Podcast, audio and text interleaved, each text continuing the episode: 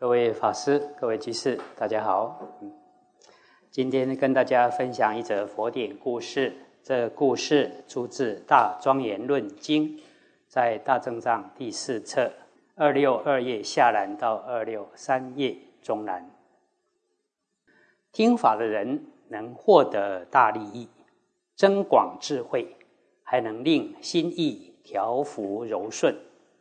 过去曾听说。在狮子国中，狮子国就是斯里兰卡啊。当时有人获得一颗摩尼宝珠，这颗摩尼珠像人的膝盖那么大，非常殊胜奇妙，世间稀有。因此，这个人就将摩尼宝珠贡献给国王。国王得到宝珠之后，仔细的看着宝珠。并说了一段寄颂，大意如下：过去的国王们累积各种珍宝，追求名声，经常聚集宾客来展示他的珍宝，自己感到很骄傲。可是，当国王退位或命终时，必须舍离这些珍宝，而独自一人。走上死亡的道路，真正能够紧紧跟随自己、不离不弃的，只有善恶业而已。就像蜜蜂一样，一生虽然辛勤的酿蜜，但是最终蜂蜜还是被他人取走，自己却得不到。财宝也是一样，最后。也是都被他人拿去使用，无法随身带走。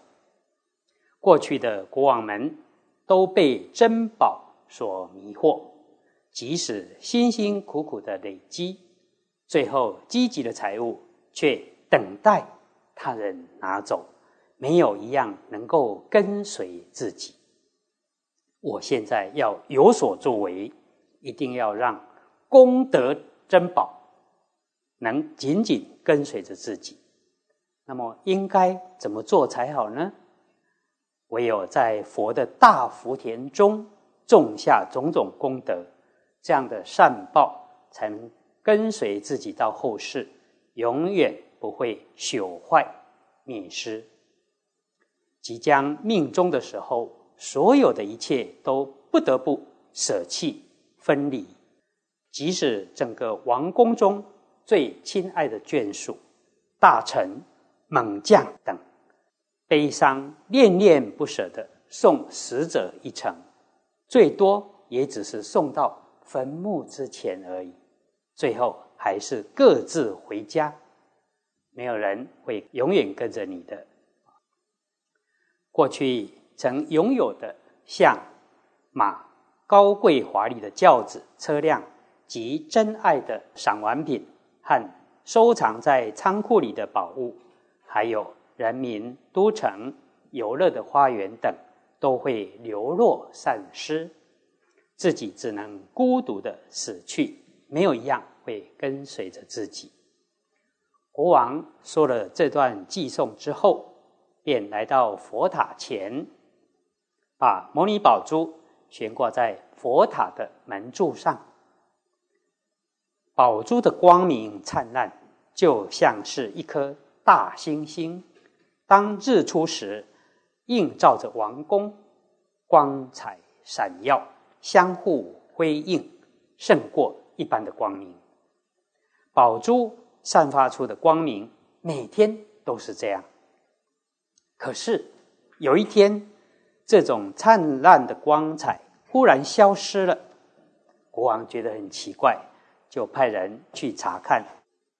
使者来到佛塔前，发现宝珠不见了，只看到佛塔门柱的下方有血沾污了地面。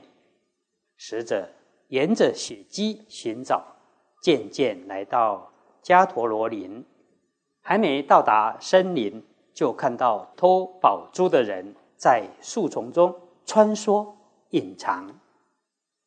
因为偷宝珠的人在偷取宝珠时，从门柱上摔了下来，折断了大腿，因此流血。使者就将这个小偷抓起来，带到国王面前。国王刚看到小偷的时候，非常生气。不过，在看到小偷的伤势，又对他升起怜悯心。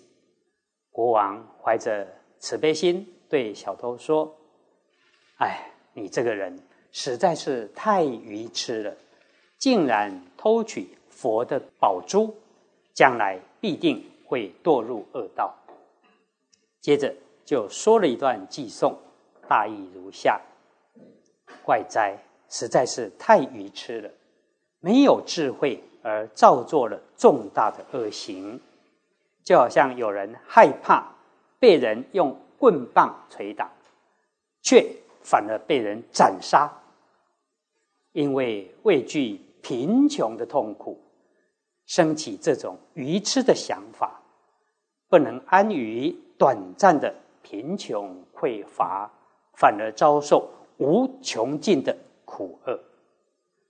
这时，有位大臣听到这段寄颂。就对国王说：“如大王所说，真实不虚。”大臣便说了一段偈颂，大意如下：“塔是人中之宝，只有愚痴的人才去偷窃。这个人将在无量劫中都遇不到佛法僧三宝。就像过去有一个人。”满心欢喜的将插在耳朵上的须曼花拿来供养佛塔，由于这个缘故，经过百亿劫这么长的时间，享受人天极大的快乐。而这个人盗取十粒佛塔中的宝珠，占为己有，因为造下这个恶业的缘故。将堕到地狱中。佛具有实力，如果我们供养佛，啊，可以得到大福德。可是如果偷了佛物的话，那就罪过很深重啊。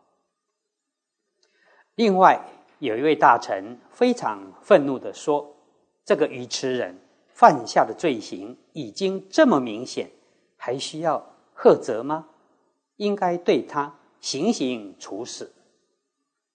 国王对大臣说：“千万别这么说，这个人已经死了，又何必杀他呢？”啊，为什么说他死了呢？因为这个愚痴，哦，没有慧命，没有慧命，我们说他就像死了一样啊。就像有人跌倒在地，应当要将他扶起来才对呀。国王再说一段寄送，大意如下：这个人已经犯下了罪行，这个人的德性已经毁损了，应当立刻拯救他。我现在要送他一些财宝，让他忏悔修福，使他能减轻罪业，远离将来的大苦难。我要给他钱财。让他拿去供养佛，如果他不能皈依佛，他的罪过终究是无法减轻或消灭的。就像是有人跌倒在地，应该把他从地面上扶起来。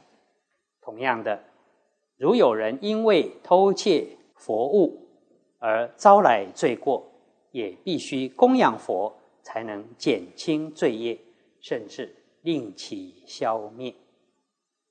于是国王便赐给小偷许多钱财，教他在佛前做各种功德。这时小偷心想：现在这位国王，如果不是佛法中调柔和顺的人，以我所犯的罪行，应该是要被处死的。国王竟然能包容我，还赦免我的重罪，真是伟大高贵的人。释迦如来太奇特了，竟能教化本来有邪见的国王，让他能做出这样明智的事。说完，小偷便回到佛塔前，跪着爬行，朝向佛塔，合掌皈依说：“大慈大悲的世尊，您真是世间救度众生的圣者。虽然您已经入了涅槃，还能救我一命，世间人都尊称您是真正。”救济众生的圣者，好名声传遍全世界，乃至今日，承蒙您救了我一命，由此可以确信，您是真正救度众生的圣者，实在是名不虚传。小偷并说了一段偈颂，大意如下：世间赞叹佛是真正。救度众生的圣者，确实名不虚传。我现在承蒙佛的救拔，才明白真正救济的意义。世间就像火灾一样，充满了各种忧悲苦恼。佛就像是一轮慈悲清凉的明月，能照亮、消除各种焦虑。苦恼。如来在世的时候，在旷野恶鬼居住的地方，能救济守长者。啊，守长者是一位居士的名称。他病得很重啊，我去啊为他开示说法，后来就升天啊。佛在世的时候，能够救济这些苦难的众生，这种事没有什么困难。不过，如今涅盘之后，佛陀遗留下来的教法还能救济众生，脱离危险困厄，让我脱离苦恼，实在是太稀有难得了。世间工匠以奇巧的技艺，符合世尊的圣心，制作的佛像，举着右手，显示安慰众生的相貌。感到部位的人看到佛像，尚且能消除恐惧，更何况佛在世时所救拔的众生一定更多。现在遭受到大苦难、大灾祸，是佛的形象赦免救济的我。啊，这一则故事有几点值得我们反省啊。呃，国王体悟到蜜蜂。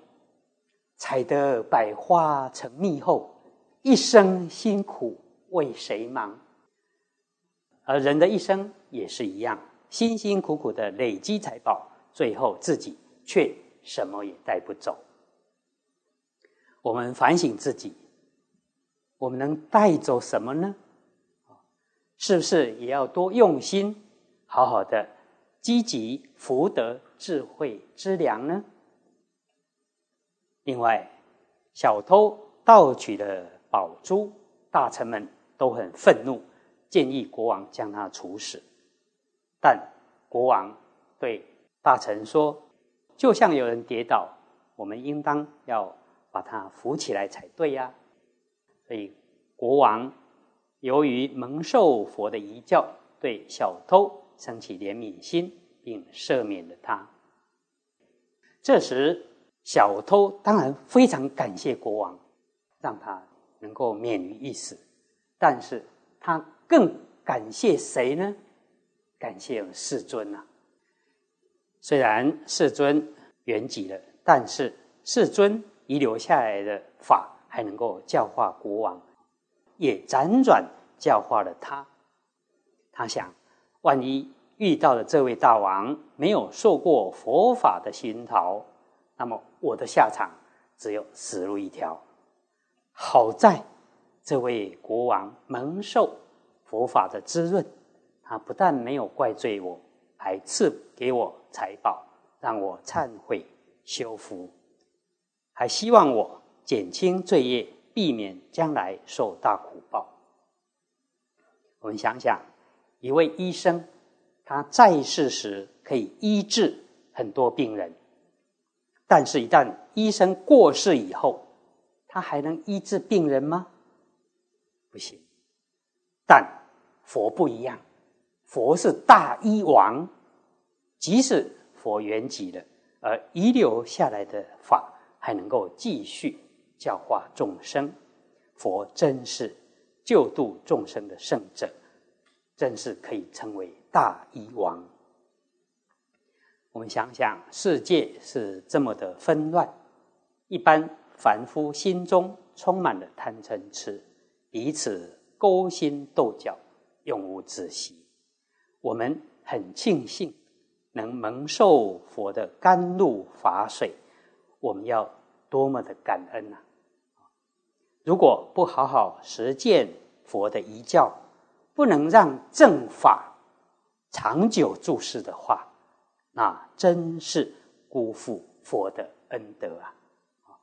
啊，以上以这些跟大家共勉。